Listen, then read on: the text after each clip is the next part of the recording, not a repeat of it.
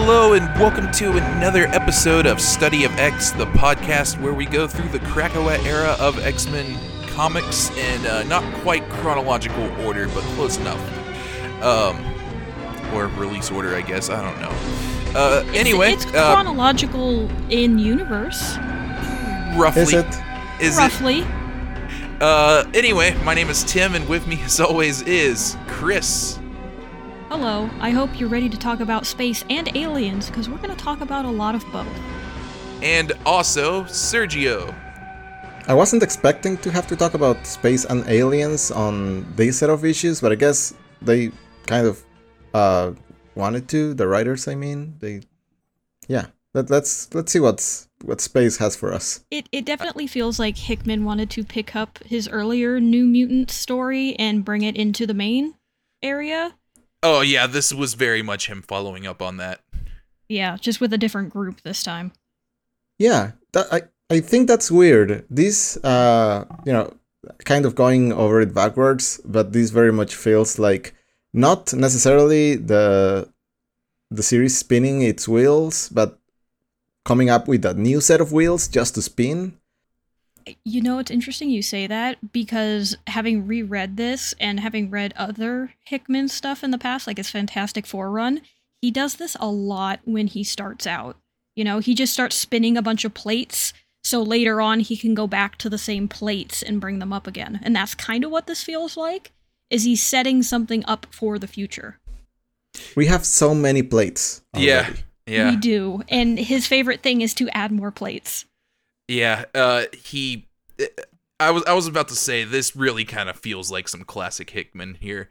Uh, he's like, let's set up some stuff and then ram it all into each other. Mhm. Yeah, uh, you know, for better and for worse. Yeah, Yeah. You I, know, I would on- agree with that. on his on his worst days and on my worst days, what I keep coming back to is that Hickman's kind of like Steven Moffat's for comics. Ooh. man. Interesting. Okay, break that down for and me a I little think bit. and I think that's and I think that's um derogatory. That's not a compliment. Ooh, okay. you Yeah, know, You all know who Steven Moffat is. I I know who this is, but gi- give us Let's a little bit for of the a- audience. Yeah, Yeah, sure. So Steven Moffat is the producer, director, showrunner for uh, some BBC series, uh, most notably the Sherlock remake and uh, the he was the third, I want to say third or second showrunner for Doctor Who for the new Doctor Who seasons. Um and you know, he's got a reputation for doing things uh again with that look very complex in terms of like the narrative structure of them but you know it's just very much again spinning plates having a lot of a lot of confidence in his writing that may not be entirely warranted. Uh, there's a lot of people that really really love the stuff uh, in the earlier seasons uh, for uh, the stuff he did for doctor who. But then you know his popular his his reputation kind of stopped uh, started declining with all of the complications and new characters and new revelations and plot twists that he was adding to the overall lore of the show. Um, and that's what uh, hickman reminds me of sometimes. I think at his best he's really good at uh, telling a story but at his worst he's like so full of himself in terms of introducing new things. At least these are like new very straightforward threats but yeah I, I just find them to be both you know creators that are super excited about the things they're working on and maybe do not want to stick with the simpler version of the work because they have so many ideas that they have to cram them all in and it is counterproductive to the to what they're building yeah. I, I think that's a fair assessment there. Uh, although, um, yeah, the the only Steven Moffat thing I've seen is Sherlock, and I did not like it enough uh to check out any other stuff. In fact, I kind of hated it. Um, I would say I, I I could see it. It is a lot of just like Hickman likes to introduce stuff. Uh I think his payoffs usually are much better than Moffat's though. i think i have yet to see one Yeah. Yeah, I was gonna say this is still pretty early for a Hickman writing, so we haven't seen that much of a big payoff.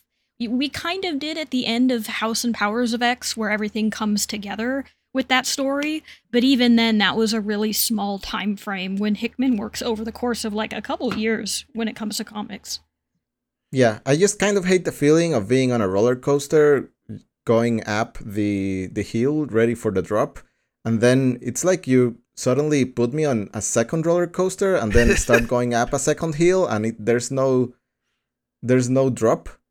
Yeah, Like so I'm I'm climbing expecting the drop, and then what I find myself in is in another booth where I have to board a second roller coaster that's also going to go up another hill.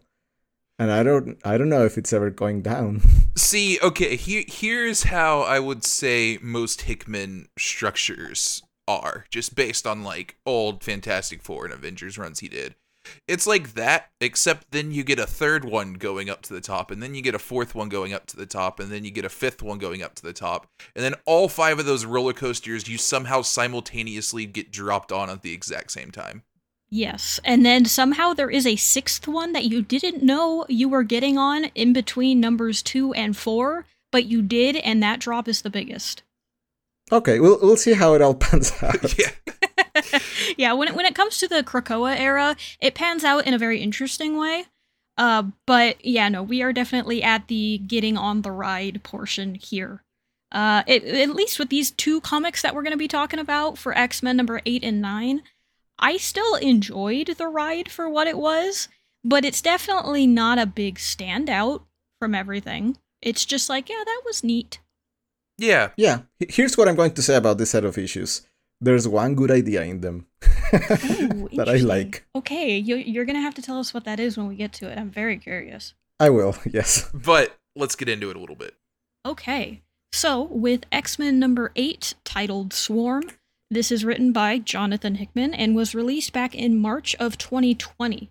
Uh, we're going to open up here at the Akademos habitat in the Sextant again, as Mirage and Magma have a nice morning where they marvel at this space junk that we last saw back in New Mutants number 7. Yeah, it's the it's the egg they stole. Mm, it's, you know, it's space junk, it's whatever. Who knows? Yeah.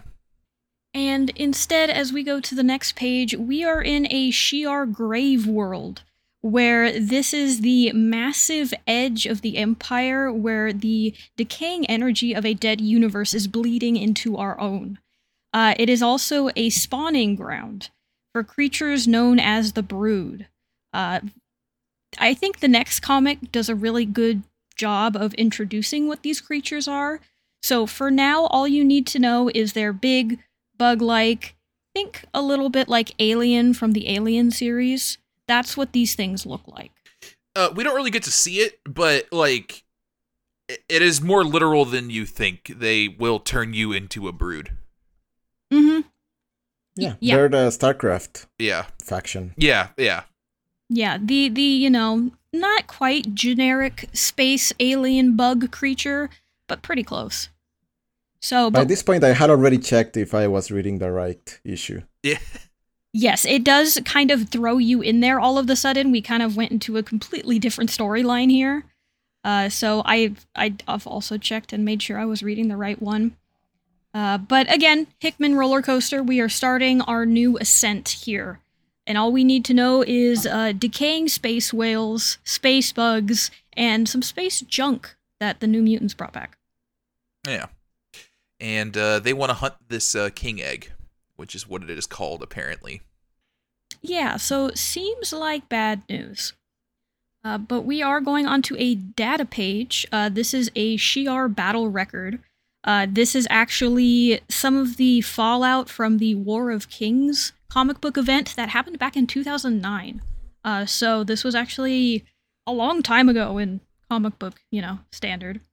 Uh, but all we really need to know from this is that Gladiator became ruler of the Shi'ar Empire. Uh, Black Bolt, with the best name ever of Blackagar Boltagon, uh, was killed, and as was Vulcan. He was also killed at the end of this event. Are they all mutants? Uh, no. Uh, Gladiator is uh, we we've met him before. He's just kind of um, the the Superman dude that hangs out with the Shi'ar. Uh, Black Bolt is the leader of the Inhumans. Uh, Vulcan is a mutant, obviously. Okay. Yeah, I have to ask Sergio, do you know anything about the Inhumans? Uh, not really beyond. Were they on a Agents of Shield season? Yes, uh, they were. Yeah, they also had their own Kind of. show. Yeah, Uh, the show was not great. Yeah. Uh, Agents of S.H.I.E.L.D. is great, and they did show up there to really good effect. It sure is. It's a great show. it is a very good show. Um, but yeah, so I don't remember much about the Inhuman. yeah, I mean, so I think that's fair. They had an island. They had some sort of temple island. yeah. Um, I yeah, I think you're right. They did in that show. Uh, I I don't know if we need to go into the Inhumans too much. To be fair. Yeah, we really don't. I was more curious what you did know about them because they did have a TV show at one point. Uh, back when uh, I believe Fox was kind of running down on X Men movies, the comics tried to do this shift to make the Inhumans the new mutants, and that didn't work out. So they had this like brief kind of explosion of popularity, but that very quickly died away, and and now, as you can see, are not popular at all. Yeah, there there hasn't been like an Inhuman comic in uh like A five years at this point, maybe. Hmm. Uh, but yeah. Um, so we we go to Vulcan floating in space in a dream. hmm Some very cool looking space. Uh, and we're going to quickly find out that this is all he remembers from his time in the Fault. Uh, this is where, at the end of Black Bolt and Vulcan's fight, they detonated a bomb that ripped a hole in the universe, and Vulcan fell into it. We're going to learn a bit later that apparently he never died in there, uh, but he does seem to have these reoccurring dreams of himself floating in it. Usually after he's blackout drunk, drinking with a couple other mutants on Krakoa. Or in this case, the moon. Yeah. Uh, well, and Petra and Sway here. Um, but yeah, uh, I'm kind of glad they didn't drag out this Vulcan twist too much. It is uh, very obvious what is happening at this point. Uh, so Cyclops and Havoc, you know, check in on their brother Vulcan, and he is he's having the same horrible dream over and over again. But before he's able to say much else about it, they are interrupted by the giant space whale carcasses controlled by the Brood, making straight for Earth. Yeah. Seems bad. Yeah, generally seems not a good time if the giant whale carcasses are heading towards your home planet. Uh, but we're going to find out why pretty soon. Uh, as we are back on Krakoa, and we get to meet one of my favorite little guys, uh, and this is Broo. It's Brood without the D. Uh, he is a mutant Brood, uh, who instead of being a mindless drone, is his own individual and likes to wear a nice suit and tie. Yeah. Broo's Is there a relation between wait? Is there a relation between him and these other brutes, or is he does he come from another like uh overmind? No, he is. He is related to these brood. I think all brood are related to each other. It's just when he was born, he was born as a mutant. Huh. Yeah. Okay, and he made his way to Earth. Yes. Yeah, I, I don't know much backstory about the Broo Broo, so I will take your word on this. But yeah, he's he was in a couple of X Men runs. Yeah. I don't know much outside of that, uh, like how specifically he came to Earth. Uh, but all I know is, you know, he was a brood, but he's a mutant brood. Uh, so, you know, the X Men kind of open their doors more, so you don't have to be a human and a mutant. As long as you are a mutant of some kind of species, you are included in them. Yeah. Uh, which kind of makes sense. That's basically like what Warlock is. Yeah, exactly. Uh, but yeah, Huh, they're okay. I, I totally got the impression that this brood was like newly introduced to this issue, but I guess they've been there a while. oh yeah, yeah. brood's been around for a bit. Yeah, and the brood in general have also been around for a bit. Uh, if you ever need like a giant space enemy for people to fight or waves of enemies for people to fight, they're generally the go-to. Yeah. It's such a generic term. It it really is. They are very much like uh, let's do some creepy alien stuff. Here, here we'll just use the brood.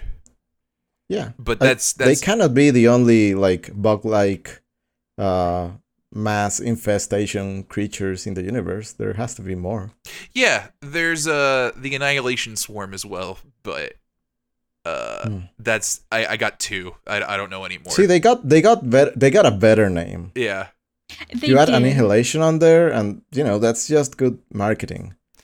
That's But like the brood, the brood. this is why this is why like stuff like Kleenex gets turned into a household name instead of like a brand name, and then it gets like used by everyone. Yeah. Mhm. That's what Mhm. happens if you don't have good marketing. You lose the you lose the rights to your term. Yeah. So, you know, when the brood do attack us, we can tell them, well, you should have done a better job at marketing. Like the xenomorphs. Yeah, see, that's a Yeah. good name. No, but that's not their name, I don't think. I know that's not their name, but that's Yeah, a good like- name. It's bad marketing. So, okay, marketing aside, uh, Broo comes over to see some of the new mutants as they're having breakfast, and he immediately spots the king egg and gets upset, rightfully so, because he is going to explain to them that this king egg makes all the queens of the brood go to war, and that they can also smell a king egg from a galaxy away. So it is very likely that they are on their way. Which we very quickly find out they're not coming, they're here. Yeah, I uh I really like Wolfsbane uh Wolfsbane response to this. It's uh it's very funny. That's me space booty. Mm-hmm. Yeah, and But- she did. She won it in combat rightfully. It is hers. Yeah. Uh, unfortunately, it is a big uh, light for bugs. Yeah. Uh so yep, here they are just crashing down. Yeah, we get this whale carcass, disgusting thing crashing down, and a whole bunch of brood pouring out of its mouth, its eyes, everywhere it can. And this begins a really nice multi page fight going on with a good chunk of the new mutants and Cyclops and Jean making their way here, trying to hold off the swarm. I do have to say it's a very good, like quick, efficient setup. Uh, there's a lot of coincidence going on, given that Broo arrived just at the right time to see this happen and to alert everyone at the nature of the egg. Um, but you know, it gets us in the action quick. Yeah. Yeah. Yeah. Like, I'm, we- I'm, I'm we are- definitely willing to be like, ah, this is fine, you know. Yeah, and we get some. It, it's some cool looking action too. Like I, I like this whole thing with Cyclops using his uh, lasers through Magik's portals. Get more of that uh, mutant power synergy going on. Yeah, that's a cool move. Uh, there is a very fun gag where uh, Broo tries to uh, exposit to Jean, uh, and she kind of blows him off before like Broo explains what's going on, and then Jean tries to tell Cyclops, and he meets her with the exact same line. Yeah, unfortunately, everybody's very busy at the moment, but Broo Yeah. is correct. He knows exactly what's going on and is pretty much the only person here who actually knows. So, Jean is finally able to contact Scott, and she, Broo, and Scott head back through the Krakoan gate back onto the moon, uh, where Havoc and Vulcan have prepared a ship so they can take the King Egg away from Krakoa and away from all of the innocent mutants that are probably going to be turned into space bugs if they don't hurry. I like how when the story needs uh, a portal to be placed such that it connects to a convenient location, it is just there. I think that's a very good, uh, you know, just storytelling device here. hmm And it's Just a, a really good resource they do not hesitate to use. yes, and it's set up in universe to where it would make sense to have a portal in this random place. Yeah, Yeah, I, I don't know why the sextant would have a portal to the Summers house, uh, but sure. hmm There was a very early issue. I can't remember if it was an X Men or a House of X, where they take people through a tour and the gates kind of connect to this massive complex that have gates to other locations. We haven't seen that again, so it's not quite clear if that's still in play. But I like to believe that when you go to a gate and if you go through it, if you think of where you want to go, it'll take you there. I feel like the portals were designed just so it was very easy to get uh, people from point A to point B faster, which it is. Yes. Yes. It's much nicer than having to, you know, fight your way through the island to get to the jet, fight your way into space and go. You get to cut all of that out, and it's no, we're going to go to space. All right, now we're leaving. Yeah. Yeah. Uh, So- And uh, one other thing that Vulcan does throughout this entire thing is he likes to make fire jokes and fire puns. Uh, and in order to take off in this jet here, Cyclops does have to play along, and finally does, which Vulcan loves immensely. yeah, their, their brother's a freak. Uh, and uh, then we we get a data page here with just some updates. Uh, again, I, I feel like a lot of that stuff was pretty obvious. Uh, two of these are were known. Um, again, we saw Gladiator give back control in the New Mutants to uh, Lilandra. Uh, Black Bolt we have known is alive for years. Uh, and but the the Vulcan one's kind of the thing that everybody was guessing at this point, where apparently Vulcan is just alive. So Mhm. there is two Vulcans. Yes, because don't we see them resurrecting him at some point, or am I incorrect? Yeah, he was. I, I don't think we see him resurrected, but like I think they just straight up say like he was resurrected. Okay. Yeah, because that that is a problem, especially Yeah. when it comes to Vulcan. Uh, he's not really shown off a lot here in these two issues, uh, but he is, you know, one of the Summers brothers, and because of that, is incredibly strong. Uh, his power is obviously fire based, uh, but he is a threat for a reason. Yep. Meanwhile, um, on a random space station in Shi'ar space, we have an accuser who is trying to get a uh, the king egg. Yes, and we finally see the Starjammers again. Uh, last we saw them, they were leaving the New Mutants behind because they were very upset with them. Uh, and they did get captured by this accuser, uh, who's not happy that they lost the King Egg. Thankfully, he is negotiating with one of the best negotiators in space, Sunspot. Yeah. Um, Sergio, did you ever see Guardians of the Galaxy, the first one? I'm assuming yes. Yes. Y- Yeah, y- I did. you know the villain from that?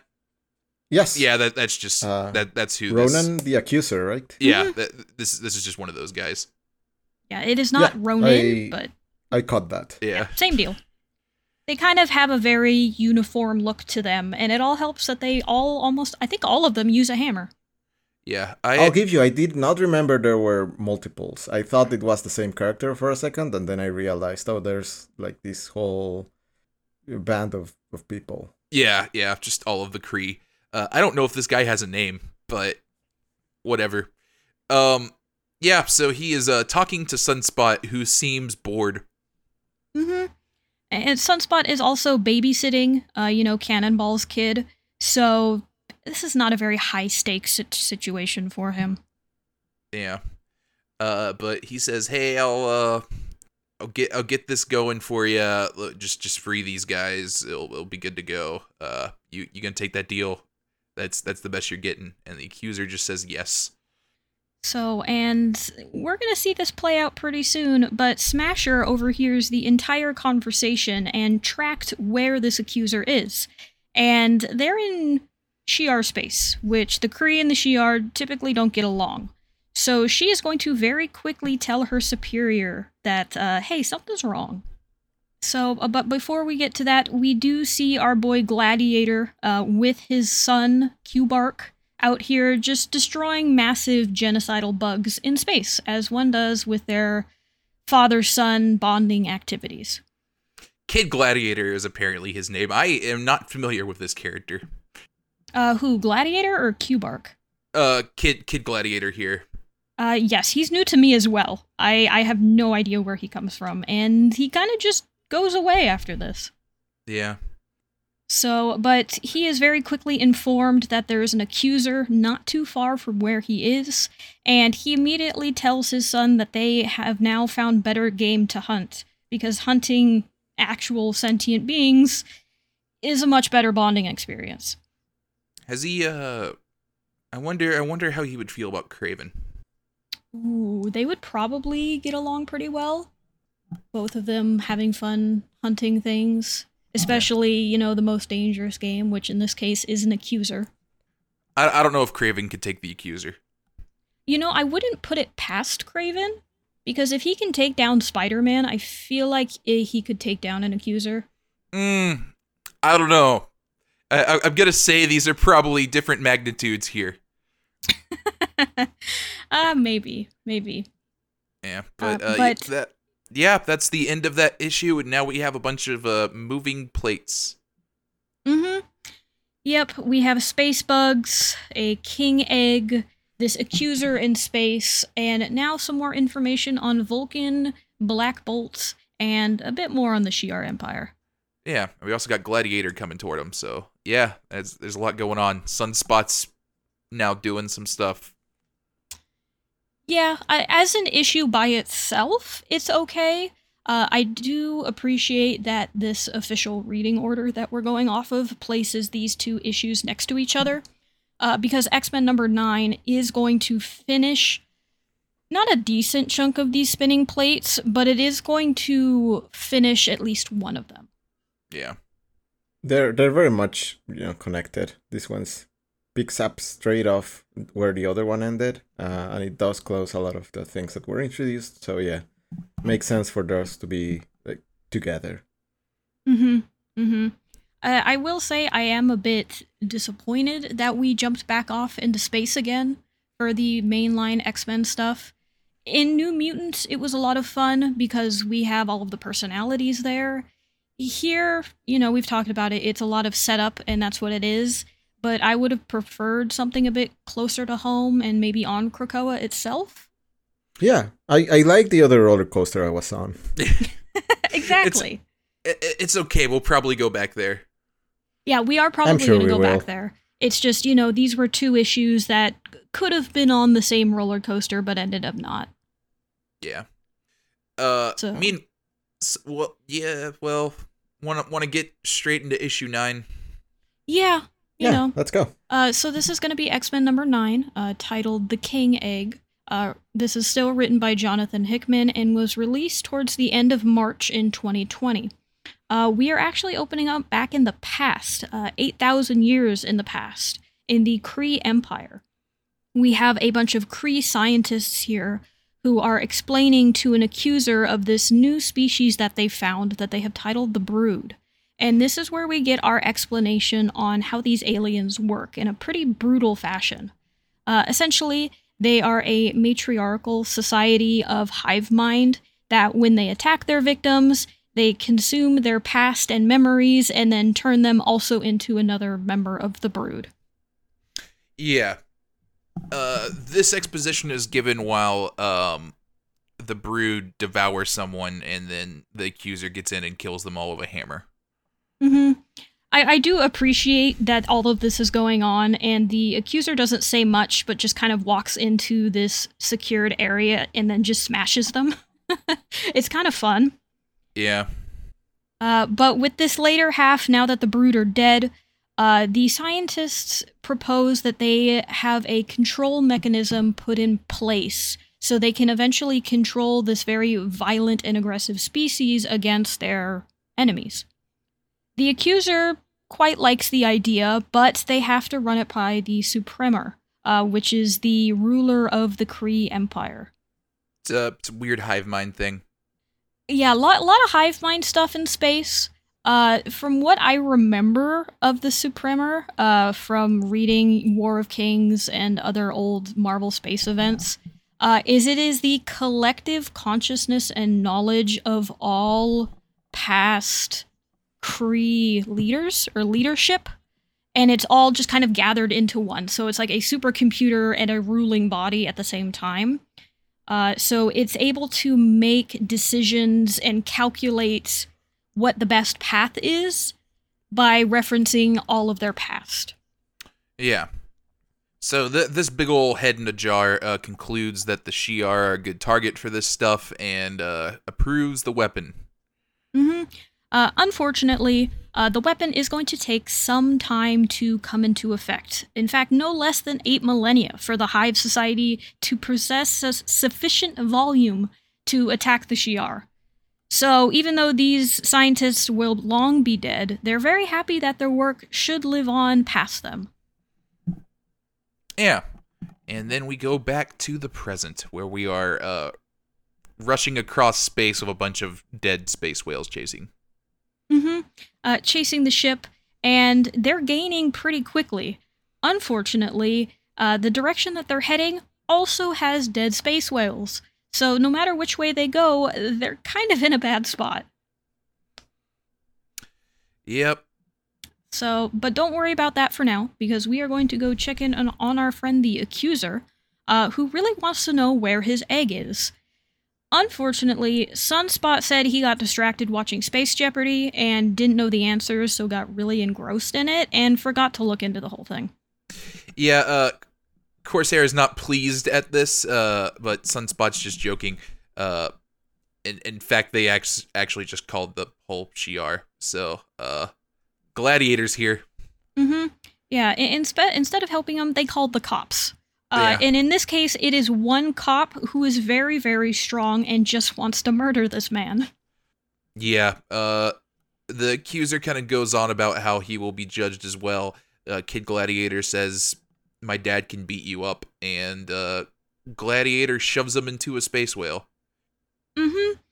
It's a really fun se- uh, series of pages here because, yeah, you have the scene of the accuser and Gladiator going up against each other, and then the next page is the accuser being, uh, I assume, punched out of the spaceship into space, where he is hit by the Summers jets and then eaten by a space whale. I do appreciate appreciate this series of panels. That's just a whole page with no dialogue of the accuser just flying through space and eventually making its way into the whale's mouth. Yeah. Only for the first panel on the next page to have the chomp, yes. uh, you know, SFX on it. Yeah, it's a really good chomp. It's big, it's bold, and also ate part of the Summers ship. Yeah, just, it, it was a very large chomp. It is a very New Mutancy uh, kind of joke uh, Mhm. to to grab a plot uh, kind of development and then inform the audience that it doesn't matter at all and it can be resolved in like a page and a half. Yeah, it's like this. This guy didn't even have a name. Yeah. Uh huh. hmm It, it was just to get two separate groups together for the story, and it worked. Yeah, So Havoc is letting this star station know that, hey, there's brood on the way and things are going to get bad really fast. But he immediately recognizes his dad's on board. And they all realize, oh, all of the summers are together.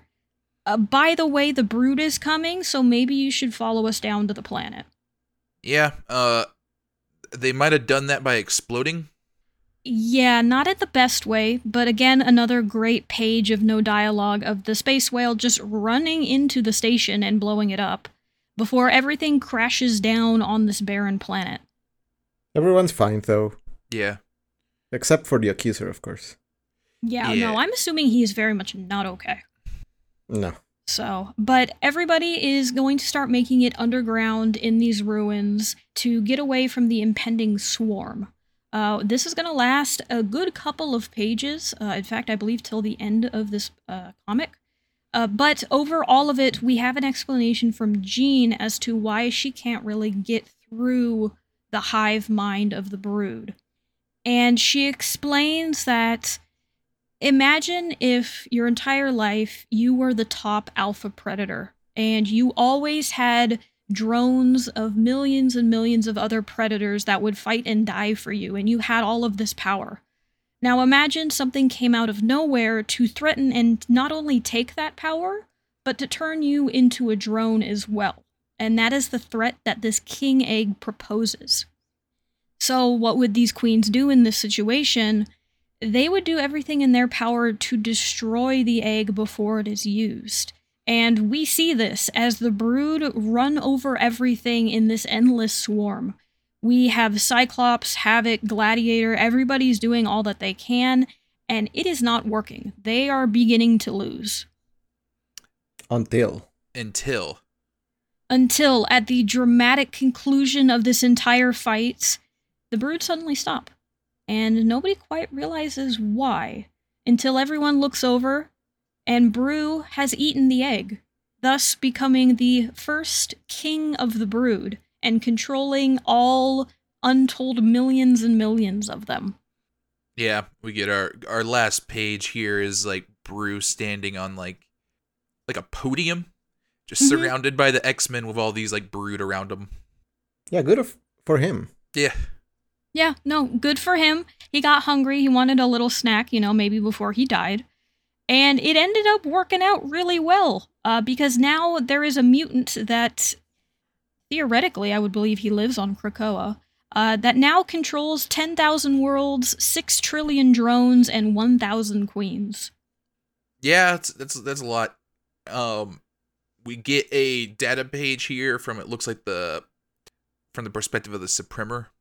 Uh, just Mhm. kind of uh talking about the brood and how you best want to deploy this when the Empress is dead.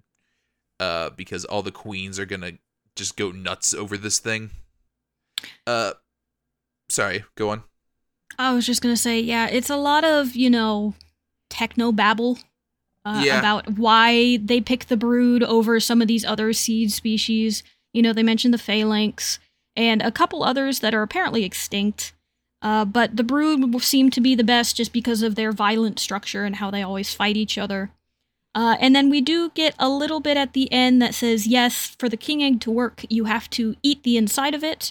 And once you do so, it will be active for at least five to ten standard Kree cycles.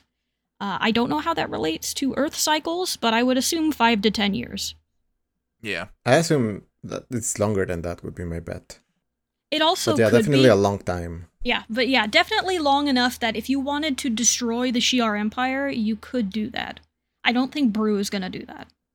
uh, Also, looking at the seed species list, uh, name originality definitely not part of the criteria to select the best one, No, no, it was not because there are some good ones in here.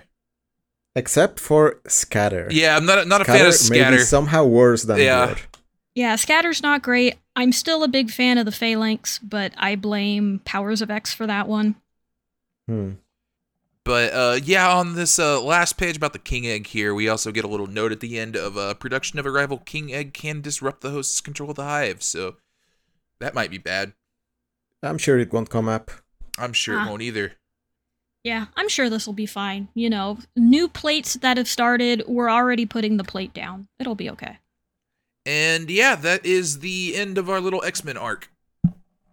Yeah, very neat set of two issues. hmm Yeah, definitely feels like you know the the space side story. Uh, I think it's fine, you know, when you put them together and you don't separate them by mass amounts of time. I think they work well as a duo. The Brood What- are fine, you know, they're an alien stand-in. I think they're fun. Um, and, and sorry to cut you off there, Tim. What were you gonna say?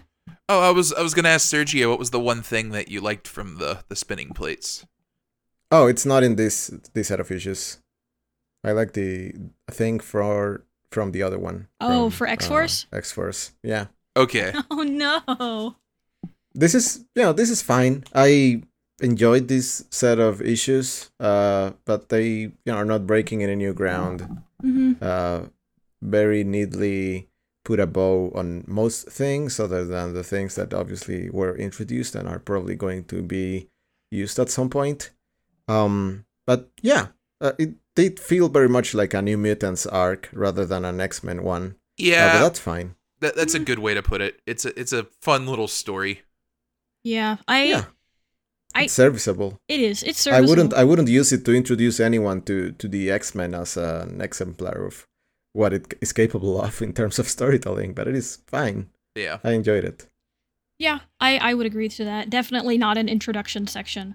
Uh, I do kind of like how Hickman took the story he started in New Mutants and then brought it here and ran with it with a different group. Because I don't think the New Mutants group would have been able to handle this kind of story. It made more sense that it was this group of characters that did it. Yeah. Uh, I, I I believe the Summers are a lot more competent than uh the New Mutants, even though uh, some of them seem like they got the good head on their shoulder.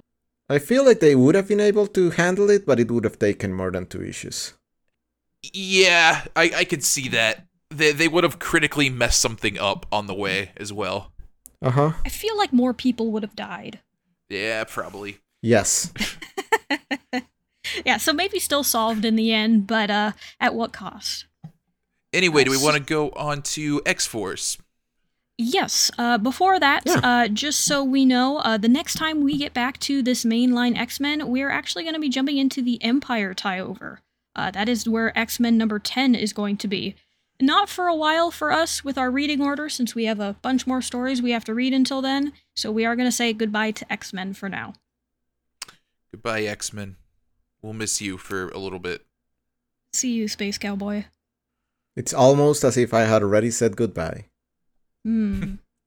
Uh, but yeah, so X Force. Uh, our cover here is uh everybody's in their uh, ripped jungle gear. hmm That doesn't Uh-huh. really happen in, you know, the actual comic outside of Kid Omega slightly. Yeah, But that tends to be the nature of comic book covers, so not entirely surprising.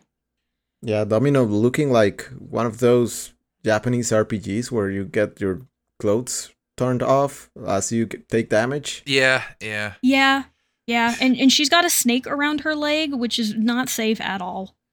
It- It's okay, It's, she's- not, a- it's not good time. She's good luck. That's true. Maybe this is the one non-poisonous snake in this jungle. It will simply. It's a healing snake, Y- actually. yeah. it's- okay. It's I, I uh, like that turn of fortune. No, no, no. Okay, I, I get what's happening. You see, uh, this this green snake climbing up her leg is going to fight the uh the larger snake coming down from um above her. and, oh uh, wow! it's I didn't Oh, know actually- they're gonna cancel each other out. Yeah, th- it's that's how snakes work. Ah, okay. I didn't know that's how snakes work. That's good to know. Uh, definitely tell everybody you can about that, just in case you're bit by a snake. Yeah, that jaguar like gonna eat that lizard. Mm-hmm. Mm-hmm. Yeah. All right, so Okay. let's get well, into it. uh, comic cover marveling aside, uh, with X Force number nine, The Moral Jungle. Uh, this is written by Benjamin Percy and was released in March of 2020. Uh, we're going to open up with probably one of my favorite openings uh, in a while, and it is Logan Dak- Daken, I always pronounce his name incorrectly, uh, and Gabby playing Spin the Bottle, where the loser has to kill themselves because all of these people are derived from Wolverine in some manner. yeah, so not really kill yourself, just stick blades in your brain and then heal. hmm And it is very fun. they have a pretty good crowd going. Uh, Daken, of course, loses and has to, you know, blade himself right in the head where he falls over bloody. Uh, Jean isn't as thrilled about this and asks Logan, you know, maybe, hey, you could do something better. But Logan is like, well, no, see, family bonding. We're having a great time together. Look at this. Yeah, I, I believe this is our first time meeting uh Daken and Gabby so far.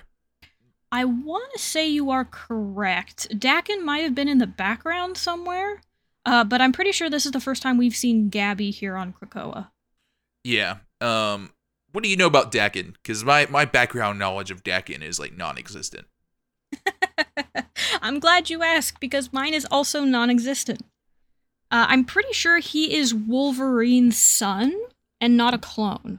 Maybe. I just know Daken did not like Wolverine for a very long time, and the two would try and kill each other for a while, but that's pretty standard for Wolverines. Uh, yeah, Daken was a villain for a, a long while. I do know that. Um, he he pretended to be Wolverine in the Dark Avengers.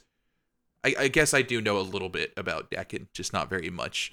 Um, he's also um a disaster by this. Yes, and a wonderful one as well that we are going to meet later in a different comic that will start, uh, where he- he's really endearing with that whole cast. I, I love X Factor itself. Uh, Yeah. But for now, he's just here, you know, playing deadly spin the bottle. Also, in addition to uh, Wolverine powers, he has um pheromone powers. I was hoping you weren't going to bring that up. I hate pheromone powers. They're so weird. They are weird. but it's a Uh, thing. who- who's the Spider Woman that has it? Is that Silk? No, that's that's just uh that's just Spider Woman. That's just Jess. That's just that's just Jess. Okay. Yeah. Yeah. No, I I hate it when it comes up whenever it comes up in comic books because it is so awkward. yeah. Uh, Gabby is a uh, clone of a clone. Uh, she is a clone of Laura, who is a clone of Wolverine. Yes. Don't think about it too much. Um, but uh, Sergio, I do have to ask: Did you ever see the movie Logan? I think that's what it, they called it. I have not. No, I've never watched that one. I know it's one of the, or at least for a while, people liked it. Had a good reputation. Yeah. No, it. I think it's held up. Uh, it Okay. it does fall into kind of what The Last of Us does, which is, you know, young wolf and cub kind of a thing. Uh, but the girl there, X23, that's Laura. Uh, so you have this female clone of Wolverine, and Gabby is the clone of Laura. Yeah, we've met Laura right. Yeah. because X twenty three was in Fallen Angels, and also the Children of the Vault stuff. Yeah, I, I do remember X23. I do try to forget some of what you said, but you are correct that we did see her at uh, Children of the Vault. Yeah, And you know, clones can have clones. yeah. Clones can There's have no clones. rule against it. No, and in this case, uh, Gabby is wonderful. Uh, we're not going to see her a whole lot this early on. She does come in in later stories, uh, but she's very much a disaster gremlin, and is just all all around lovable and funny. Yeah. So we'll. She does seem to exude gremlin vibes. yeah. Oh yes, So uh yeah, our our party is uh getting pretty chaotic. Uh Jean seems to be doubting her just being an X-Force in general and just doesn't seem to be having a great time. And then we get a neat little overview of the Green Lagoon. I really like this picture spread. yeah, it's a really really pretty two page spread. Uh, this is also technically the first introduction of the Green Lagoon. Uh, those of us here on the podcast, we've already seen it in Wolverine number three. Uh, but release order wise, this was the first time it ever showed up. It's a cool introduction here. I I, I like this quite a bit. It it almost feels like a try to name every mutant contest. Mm-hmm. There is there is something I'm missing in this page, And what's that? which that? is a list of things to look for. Yeah, like yeah, Where's yeah, yeah, yeah, style. yeah. It, it It does. feels like I was half expecting to turn the page and find a one of those like info pages with a list of things to like try to go find back and look for yeah. this. Yeah. circle them with a crayon. Oh yeah, no, and Yeah. and I went over this page to be like, okay, is there anything hidden I can find? Uh, you know, there's a chair underneath where the Wolverines are currently playing Spin the Bottle, and it has some Krakoan on it. It just says "Make more mutants." That's what it says, but I translated it anyway. Uh, there Um, is a Nightcrawler uh, just teleporting up to the ceiling. Yeah, stealing booze. Yeah. Uh, You know, yeah. You have Dazzler in the back. Uh, you, I see Christian Frost back there. Sebastian Shaw is puking into the river, which good, terrible person. Yeah. I'll, I'll, I feel bad for people hanging out in the river though. I do too. That's that's awful. Uh, but yeah, it's a it's a cool looking spread here. Um, would you drink at this bar? Absolutely. I would be afraid of bar fights breaking out and the other kind of chaos that would go on.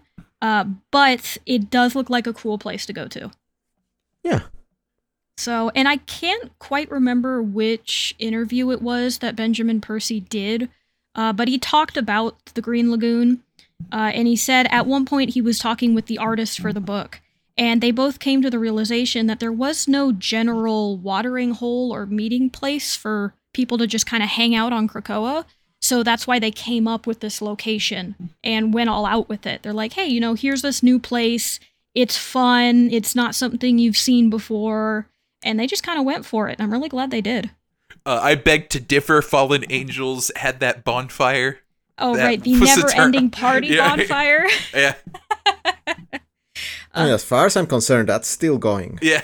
Yeah. to this day. A- until I see the fire pit a bunch of ashes, it is still going. Well, Dazzler's here Yes. now. See, do you think it's like a lot smaller of a party, but it's like Hmm. still get some like dedicated mutants that go to it? Yes, because they would have been like, this was the first party, so we're going to keep this one going. it? It's like another club opening. yeah. And then there's going to be some club rivalry. Yeah, I do like the Apocalypse Tiki uh, cups. yeah, yeah. Yes. Yes, I do too. They're really fun. I also like Apocalypse just sitting here at a table, just, you know, overshadowing everybody because he's got this tiny little glass in his hand. Yeah, yeah. He's just very large looming. Uh anyway, we get something that I think is a little bit interesting on our next page. It's uh Domino talking to Sage and Domino is uh chipper. Yeah, smiling, Yes. even. She's in a wonderful mood. Uh, and to remind people, the last time we saw Domino, she was dying in the arms of Colossus. Yeah, saying uh don't let me forget anything. Uh we learn uh, very quickly that she forgot everything. Mm-hmm. And she's very happy about it because, as she says, it was probably her wish to do so. Yeah. She she doesn't remember what she said, but hey, you know, Colossus wouldn't lie, right? Yeah. And this is my favorite thing about these three issues. Yeah, what's that's this domino stuff. Yes. Yeah. Okay. I, I think it's very interesting to play with the idea that maybe someone went against her wishes and she has no way to know. Yeah. And she prefers to think she changed mind at the very last second than to confront the idea that she may not have as much power as she thinks she does in Resurrection and by proxy every other mutant. I think that's genius. Mhm. Yep. Uh, I don't know about you, but I also love how this question is going to come up again. People asking Domino how she's doing, but it's never the focus. You know, this issue's about something else. It's just this undercurrent of, well, we know what her wish was, but it didn't happen, and nobody's totally pushing into why. Yeah, like we- we have people that are like, "Hey, uh, that's a little weird, right?" But Domino just straight up doesn't want to talk about it. Mhm. So you don't really they don't really have an avenue to explore it and you you're kind of left with we we got a lot of questions here on like who might have done this because the the list is decently long. Like was this a beast call? Yeah. Was Did this a Colossus call? Yeah, did did Colossus lie because he was just trying to get her to forget or like was this an Xavier thing? Just trying to keep X-Force like Mhm. moral up or but yeah like we we just don't know that's that's an unanswered question right now Yeah, which is fantastic because, at least for me, you see consistently all of the kind of harm that X Force is willing to do in order to protect mutants. But this is like straight up harming one of their own Mhm. uh, in a in a very fundamental way. Mhm. Uh, that's like fundamental to who they are, to like their emotional and like brain makeup. Yeah. Uh, and them willing to because this is I I feel like this is very obviously a call that was not Domino's.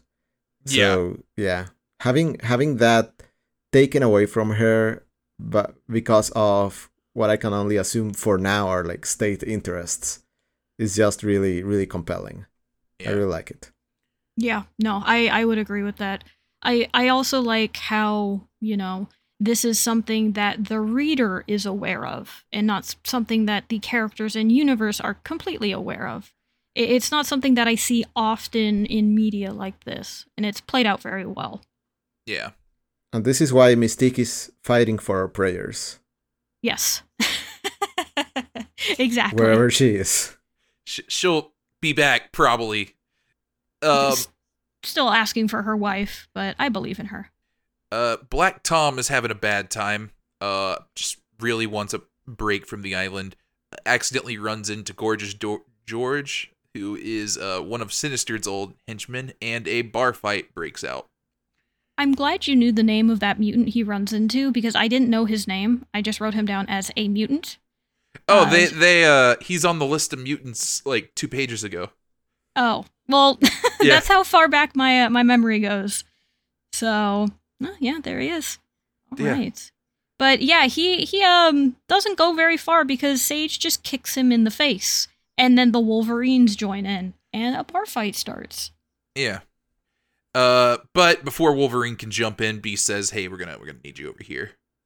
Yeah, unfortunately, duty calls, and he must go do something else. Yeah. Uh, but before that, uh, we do get a data page, another piece of Beast's logbook of Terra Verde. Uh, we get a bit of a rehash that, you know, the country was there to make telefloronics a thing, and they were really banking on it until Krakoa came about and essentially tore down their entire aspirations because Krakoa beat them to it.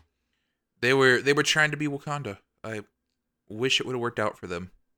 I too wish it would have worked out for them because instead, uh, as the country starts to fall apart, uh, a lot of these scientists who had given their life to the study and development of telefloronics called themselves Muerte Verde, or the Green Death, as they decided to become plant people, including the president's son, which we should remember from a couple issues ago, where he attacked these people. Right. And now we get a bit of an update where it seems like several months have passed. Uh, time flows a bit weird in comics. It's a bit difficult to tell how much time has passed between events. Uh, but it has been a couple months since X Force staged a stealth assault on Terra Verde. And now, recently, the entire country has gone dark. Nothing is coming out of it, no news, no signals, nothing. And Beast is starting to get really worried about that. Yeah, he he couldn't couldn't have possibly had anything to do with it though. I mean, Beast, have you seen him? He's big and blue and fluffy. He's like the Cookie Monster. Yeah. Uh. So yeah. Uh. Kid Omega, Wolverine, and Domino are off to go see what's going on in Terra Verde. Yep, and we get another instance here of Wolverine asking Domino how she's doing because he even notices that she's doing really good, which, while not a bad thing, means something has changed. And she pretty much fires back that she does not want to be like Logan and be sad and grumpy all the time. Yeah. Do you really want to? Do you really want me to be like you? Is uh. That's a mean line. That is a really mean line. It's a very true line because that's that's very true to Wolverine. Yeah, But- Wolverine doesn't even sweat it, but like I'm like, wow, yeah, like That's either something you say to the person you hate the most or the person you're really good friends with. yeah. Uh-huh. So, but as Kid Omega heads through the gate, uh, he breaks his nose because the gate is a solid wall and they are not able to go through it. He had it coming. He did have he he did. Uh, but Kid Omega is not going to take that lying down and instead creates a psychic machine gun and blows apart this wall on the other side of the gate, uh, which is made of dead army men and plants. Uh, it, it kind of looks like you stepped into the world of The Last of Us. Uh, there's a lot of floral growth everywhere, a lot of fungus and flowers growing out of people's mouths and stomachs. Not great. Really hate it. it, it sets a very good, creepy, and spooky vibe. It is kind of like chaotic evil Krakoa. Yeah. Yes. Yeah. Um, and we were talking about it earlier how the gates make it very convenient, you know, to get people from one place to the other. And you can kind of put a gate anywhere. Uh, this is the one instance where I think putting a gate in the president's palace was really weird, especially considering it looks to be in the middle of a hallway. It serves its purpose. It, it just seems like a very strange place to put a Krakoan gate.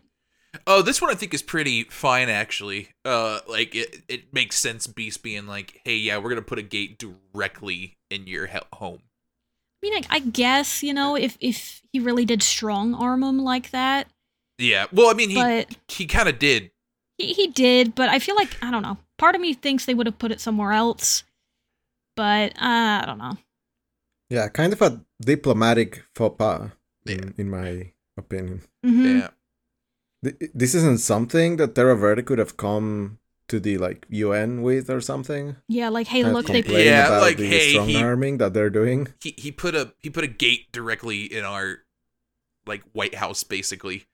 yeah, Yeah. yeah, Yeah. That that's kind of what I'm getting at. Is it's very weird. But yeah, uh, Beast back at the point. Yeah, Beast is now the guy in the chair for this one. It is not Sage, and as we've mentioned, Jean is not with the group. So it's just going to be these four. Uh, as they go through the mansion here, they end up finding the president, and he is now a floral chandelier, which, again, disgusting. Uh, but he's very dead, as is everybody else, it seems, as they don't find another living soul in the building. Yeah, um, I, I feel like it is. Uh, the, the characters kind of point this out too, but the fact that they are not looping in Jean Grey and Sage into this is uh, a very big red flag. Mm hmm. Yeah, and Logan is going to call that out very specifically by the end here. Uh, but one thing that Kid Omega does notice is that the cellular patterns on these plants bear resemblance to Mayan glyphs, and he recommends that Beast look into Terra Verdean mythology. Yeah, and they're going to a temple in a very like a like a one page little art panel here. Uh, it does kind of look like chaotic evil Krakoa, especially with the the vines just kind of consuming this like villa. Yeah, a lot of a lot of dark, shadowy colors as opposed to Krakoa's more vibrant greens. Uh, so yeah, definitely trying to evoke that. Hey, this is like what we have, but bad.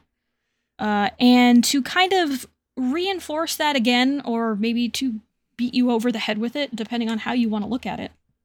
Uh, we get another data page. It is another part of Beast's logbook and it is more of the history of Terra Verde and their worship of botanicals and how that has evolved throughout time. Yeah, I I don't think this is the part that's explicitly evil. Um this this kind of feels almost matter of fact just like yeah, they were pretty similar to some of the other cultures there except they were real into plants part of me agrees with that. That's what they were partially trying to go for, but they go more in depth with the types of, you know, quote, sacrifice that they were supposed to do, you know, uh, fingers in the ground, you know, guts hanging from trees, that kind of thing. They didn't need to if that's not the picture they were trying to paint. I think they could have just been like, yeah, you know, they did, you know, sacrifice just like other cultures over there did at the time and that was that.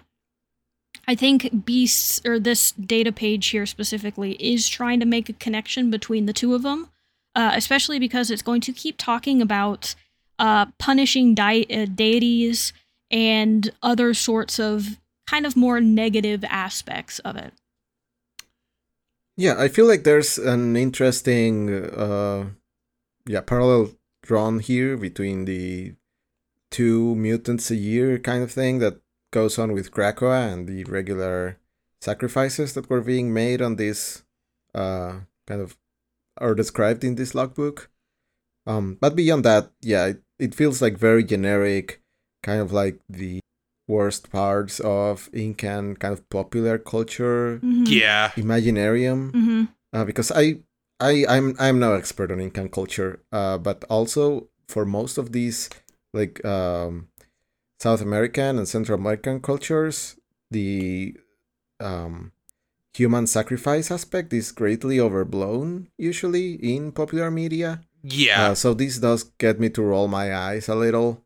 Um, but yeah, this feels more like a reminder of there being something similar going on in Krakoa, and I wonder now if, like, the kind of imaginarium for these uh, pre-Hispanic uh, South American cultures was a big inspiration or something that we should be taking into account when thinking about how Krakoa works and, and what it is as an entity. Um, uh, but yeah, other than that, it, it just feels like the setup for a pretty hokey B movie about b- evil Incans. Yeah, uh, evil plants. But Mhm, yeah, mhm. uh, that that is pretty much what we're kind of going for here. Uh, yeah, I I, I kind I mean, it's evil Incan planks. They they have these those cellular patterns in them. oh yeah, that's yeah, that's fair.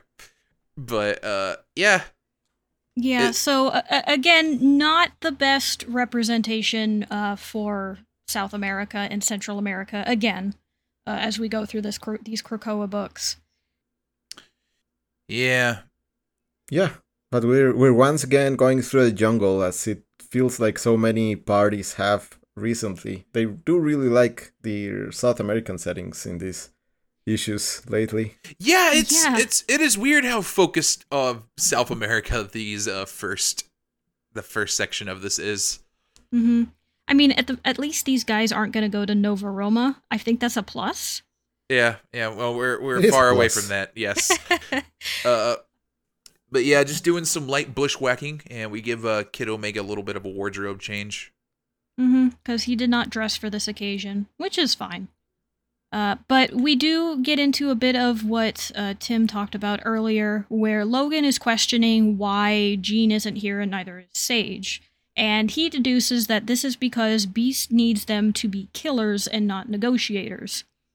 Yeah. And he's saying all of this while this really cool skeletal fungal jaguar shows up and walks into the temple ahead of them. It's a really cool design. I love how it looks. And it kind of really sets the stage for yeah, there's some weird shit going on here. Yeah. Uh, meanwhile, Beast, I guess, realizing that plants are now the threat, uh, wakes up Black Tom. Yeah, who is still having a bad time and is having a hangover.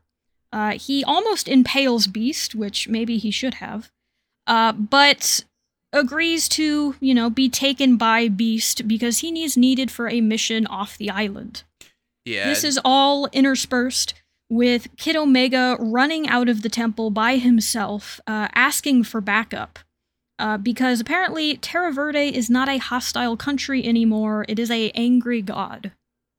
Yeah, and our, our last page is Kid Omega being dragged forcefully back into a temple by a bunch of vines. Uh huh. Really is just a B movie, huh? Kinda, yeah. I, I, interestingly enough, I don't remember where this goes. it must have uh, left my brain at some point. So I'm actually interested to see what the next issue is because I don't remember how this resolves. Uh, but yeah, no, that is the end of X Force number nine. Uh, a fine issue. You know, the issues this week just seem to be almost side missions in a way. I, I feel like X Forces maybe is not as much as X Men was. I think X Men was the the bigger uh, sinner in that regard. But X Force is still kind of off the beaten path.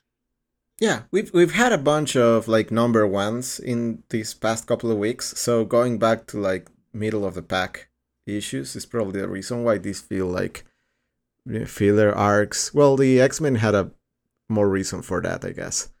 Um, but yeah, these are like fine, acceptable, very readable issues. I would say. Yeah. Yeah, you know, nothing crazy, nothing to write home about, but they they're fine. They hold up. Definitely not, you know, not something terrible. I don't regret reading these. I think they were fun. Yeah. Okay. So, but it, it did introduce uh, the Green Lagoon and this really funny spin the bottle game between all the Wolverine related family. Yeah. Well, I wonder if you can get one of those apocalypse sticky cups. oh man, I bet you can. I looked at one point uh, because there used to be, well, not used to be, uh, there's a comic book convention here in Los Angeles that used to be called Stan Lee's Comikaze. And their big thing was doing um, tiki mugs of different comic book characters. Uh, I think they have since stopped because they are now called LA Comic Con, and that's not really their thing anymore. But I'm really hoping maybe the company kept doing it because I would love to get an Apocalypse Tiki mug. I think it looks great. Oh, I'm I'm looking at some right now on Etsy. Yeah, yeah. I was about Oh, to. no. uh I just linked it. Oh no. Yeah, these are explicitly the Green Lagoon Tiki mugs. Yeah, I like this Xavier one a lot too. Oh, I love these. These are so cool. Yeah, these are good. Yeah, I kind of want to. Hmm. I know. I, I also kind of I also kind of want to get one. This is this is dangerous. I can't believe you've done this. So, uh, but before I spend too much money, uh, was there anything else we wanted to say about these issues here? Um, no, not really. I think uh, at least on my part, all all that's been said is is kind of like what I thought about these reading, re- going through them. Yeah. Uh, I don't really have much more to add either. Uh, next up, as soon as I can grab the reading order. Uh, that's okay. I can beat you to it. Uh, Nope. next up, no, Uh, okay. you're gonna beat Yeah. me to it. X Force number 10. Excalibur number nine and giant size X Men Nightcrawler. Ah, I can't believe you stole Nightcrawler from me. I'm sorry. One of my favorite members of the X Men. so, so- uh, yeah, wrapping up this X Force arc before uh, an Excalibur issue and then Nightcrawler. Yeah, and we haven't read uh, Excalibur for quite some time, actually. It's been Yeah, a it's- good it's been a handful little of bit. episodes. So excited to go back to that. Excited to see what uh, giant-sized X-Men Nightcrawler has in store, um, because I've still really loved Jean Grey and Emma Frost. So it'll be cool to see what that one has.